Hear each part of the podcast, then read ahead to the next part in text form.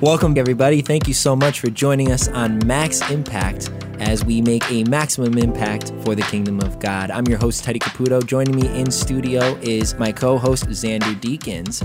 And if you were listening to the last episode, we left off with Cooper Kupp's a little excerpt on playing from victory, not for victory. And I wanted to just share that clip because right now we are in the midst of the NFL football season, and we know that there's so many people, whether they're Christian or non Christian, that love football here in the United States of America. We wanted to just talk a little bit about that because there are Christians that love football.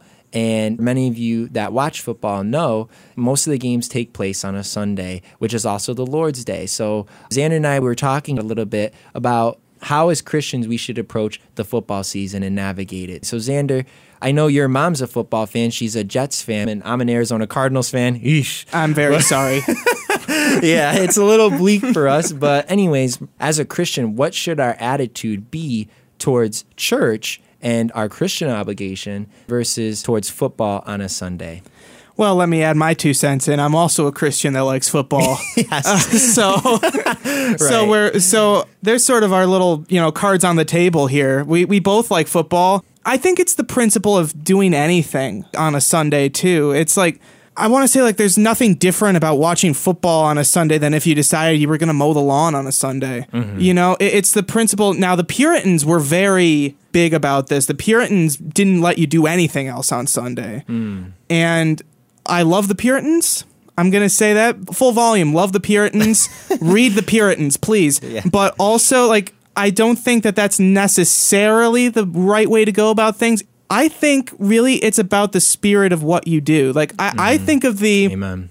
I think of the story in the Bible where Jesus heals the man on the Sabbath, and you read in the text that the Pharisees actually kind of set him up right. for that. That they they put the guy in front of him just so he can heal on the Sabbath, and then they're going to point the finger at him and say, "Oh, you you healed on the Sabbath."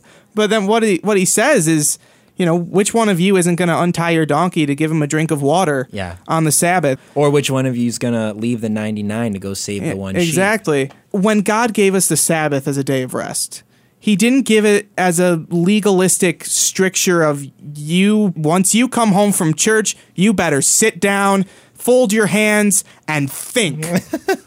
right. This this wasn't the It's this, like you're grounded. yeah, exactly. This wasn't the idea with the Sabbath. The Sabbath was 6 days you do your labor and I am providing the 7th day for you as a day of rest and a day of reflection. You know, so and what does rest look like? I go to church on Sunday. I do worship team for my church, so I'm in church for both services on Sunday, and then I come home, I sit down, I turn on football and watch Patrick Mahomes light it up yet again. and the thing about football is don't let it become an idol. Yes. Just like anything, don't mm-hmm. let it become an idol. Yeah. When you are in church and the only thing you can think about is football. Yes. And the only thing you can think about is, oh, what what's going to happen today? Like, you know, oh, is mm-hmm. my team going to completely, you know, just bomb it today?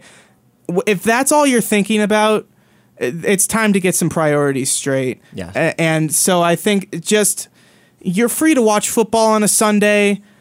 I knew I knew people who thought it was just so very very sinful that football was on a Sunday, and I mm. understood where they were coming from. But again, it's just if it's not overtaking your relationship with God, you're free to do it. Yeah, and I mean the other thing too is as football has evolved in this country, it's not just on a Sunday anymore. They have Thursday night games, they have sometimes they have Saturday night games, and then even Monday night football. So, you know, as Christians, our focus and our priority every single day should be God, whether it's a Monday or a Sunday or a Thursday, doesn't matter. But to your point, I agree. I think that we should have the liberty in Christ to be able to watch football and enjoy the things we like to do on a Sunday so long as they don't take priority over God.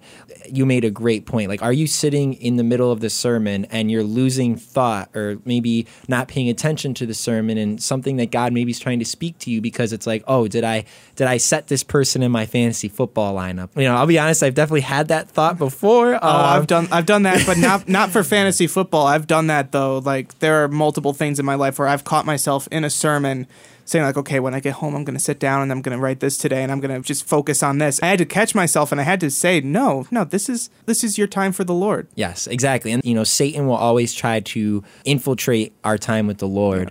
Yeah. And so as a Christian, we need to recognize that. If you if I feel those thoughts coming in, I have to refocus and reset myself on Jesus. The other thing too is you can use football as community outside of the church. You know, we, we covered Garrett Shrader and how his faith is really propelling SU, not necessarily with their performance on the field, but with how they carry themselves on and off the field, uh, or, or, situations like Deion Sanders at University of Colorado. Uh, you know, that is the big spotlighted story right now in the country, and he is very outspoken about his faith. Uh, if you go on Twitter or X, whatever you want to call it now, um, and you see his Twitter account, he's really been tweeting about his faith and, and giving credit to Jesus, and, and you just see the impact he's made on that program. You know, just seeing stories like that, it's really amazing how football yes, we definitely don't want it to prioritize our life over the Lord, but that football is a platform for the Lord.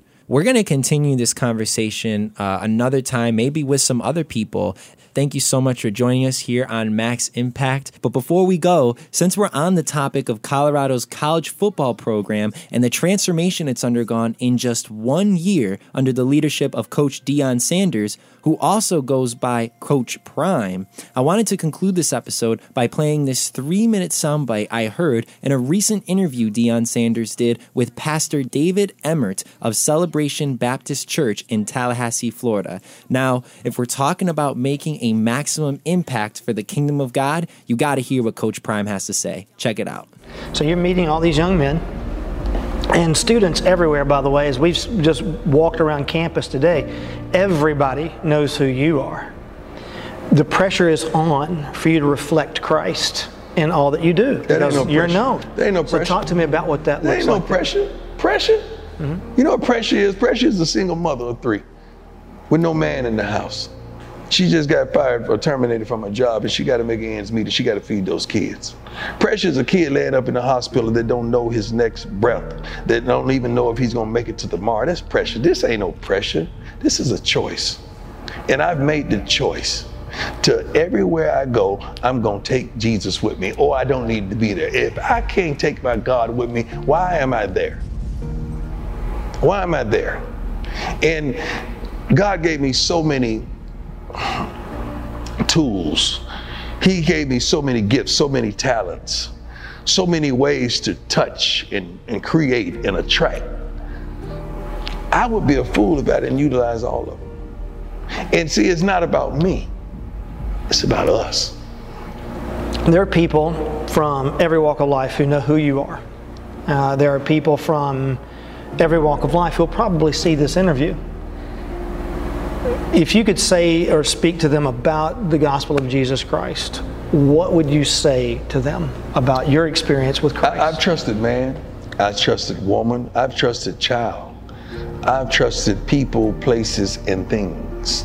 And every last one of them have somehow, some way or another let me down. But not Jesus. But not Jesus. Not one day, not one time, not one moment. And I've learned to accept all things. And all things, when I tell you all things, I don't have bad days. All my days are good. All my days of learning uh, are there lessons, are there things that take me from faith to faith, to glory to glory, are there ways that that that teaches me and trains me how to reach and how to teach and how to touch, how to inspire, how to encourage and how to motivate all these different things. I've been through private hell and, and, and public hell and have had private success as well as public success. So everything is a learning tool for me, and I'm going to take every last bit of it and try to encourage and motivate others to come to know Jesus. I don't care what anybody would say. I know what works for me. And I want you, just like I go to a restaurant and tell you, hey man, there's some good food down here. I'm gonna tell you, hey man, there's some good Jesus over here.